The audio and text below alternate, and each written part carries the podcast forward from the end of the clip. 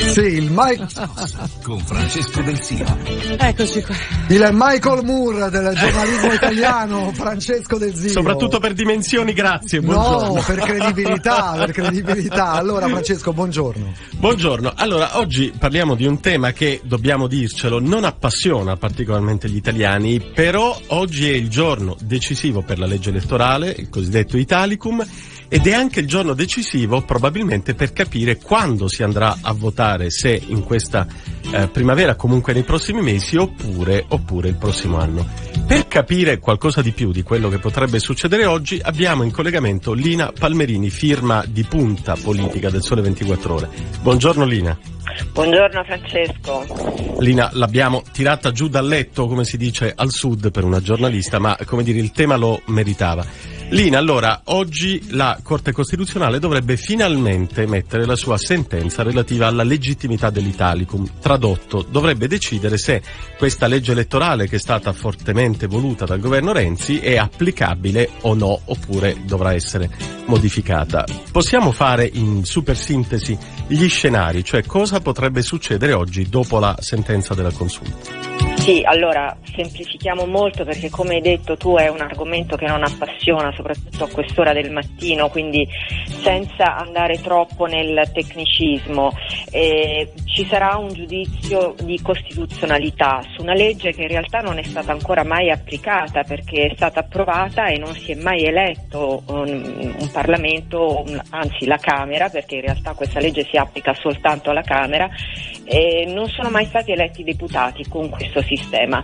La consulta dovrà eh, decidere se è una legge costituzionale. In particolare ci sono due punti che sono diciamo, nel mirino della Corte Costituzionale, riguardano il ballottaggio e le candidature multiple, cioè la possibilità di una ehm, di un deputato, di un candidato, eh, di, essere, eh, di candidarsi contemporaneamente in più collegi. Eh, questi sono i due punti diciamo, che tutti gli analisti, le, i colleghi che si occupano di consulta ehm, ritengono eh, insomma, che probabilmente cadranno. Lina, eh, facciamo, scusami, facciamo un pronostico. Sì. Facciamo un pronostico, è sempre difficilissimo farlo, non hai la palla di vetro, nessuno di noi ce l'ha, ma come finirà secondo te? Guarda, ripeto, ehm, seguendo le persone, i colleghi che eh, si occupano di consulta, probabilmente non ci sarà più il ballottaggio, che era la vera novità di questa legge elettorale, cioè i primi due partiti eh, al secondo turno si sfidavano eh, per diciamo, conquistare il governo. Ecco, probabilmente que- il ballottaggio accadrà, così come ti dicevo il tecnicismo delle candidature multiple. Cosa ci ritroveremo? Ci ritroveremo una legge che prevederà un premio di maggioranza, quindi sostanzialmente un proporzionale con il premio di maggioranza al partito che arriva prima. Mm. Questo è lo scenario che, eh, eh, appunto, che, danno, eh, che danno come più probabile. La seconda domanda, che forse è quella più interessante, ci allontana un po' dal tecnicismo, è quali saranno le conseguenze politiche della consulta. La battaglia che è in atto in questi giorni e lo sarà anche nelle prossime settimane è tra due diciamo, grandi fazioni eh, nel Parlamento, chi vuole andare alle urne subito e chi invece vuole andare al voto nel 2018. Sappiamo che chi vuole andare alle urne subito è sicuramente Renzi e una parte del PD, il Movimento 5 Stelle, la Lega.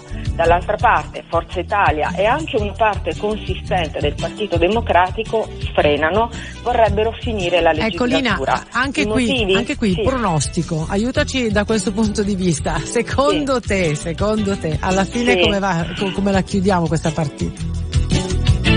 Guarda, eh, ritengo eh, che sarà complicato andare alle urne subito. È impossibile fare delle previsioni eh, nel, nella politica italiana perché gli eventi sono talmente imprevedibili e possono, dire, cambiare schema di gioco improvvisamente. Vediamo per esempio oggi c'è anche la grande novità dell'avviso di garanzia della Raggi, quindi probabilmente si aprirà una discussione anche nel, nel Movimento 5 Stelle certo, sì, cosa sì. sia più conveniente. Quindi mm. diciamo al netto delle cose che possono accadere, ritengo più probabile il voto nel 2018. Ecco, tra l'altro lo ha fatto capire mm, bene, eh, prima ancora del verdetto della consulta, il Presidente del Consiglio Gentiloni domenica è andato da Fazio nella sua prima intervista televisiva, insomma, e ha messo gli scenari o i, dire, le ipotesi eh, nel cassetto perché ha detto sì. che lui vuole governare il più a lungo possibile, giustamente, guarda, perché no? Posso eh. fare un'obiezione, il punto non è tanto cosa vuol fare eh, Gentiloni, il punto è eh,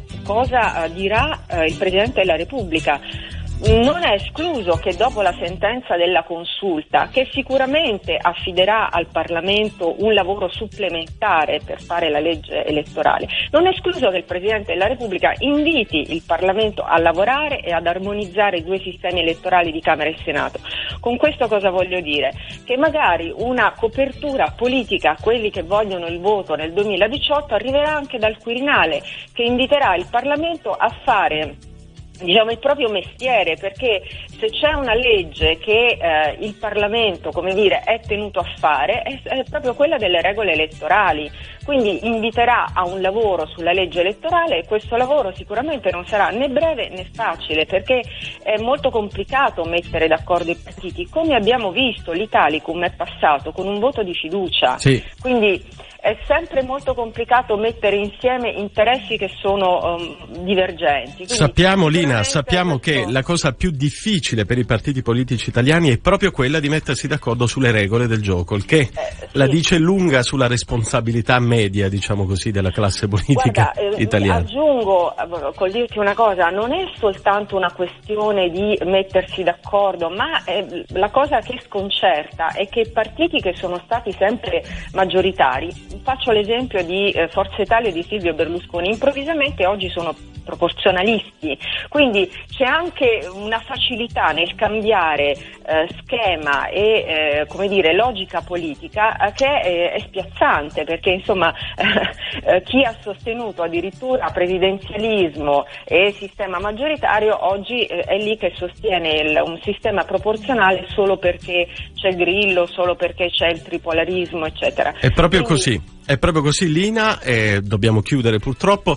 Avrei voluto farti un'ultima domanda, ma te la farò un'altra volta. Come fai a spiegare una materia così complessa e così ostica per gli italiani al tuo parrucchiere, al tuo fruttivendolo? Ma come dire, ce lo chiederemo attendo, un'altra volta. Lo non lo fa, è molto eh, semplice. Esatto. Va bene, grazie Tanto a Lina grazie. Palmieri, Palmerini, scusate. Grazie a Lina grazie, Palmerini grazie. e buona scossa a tutti. Ciao.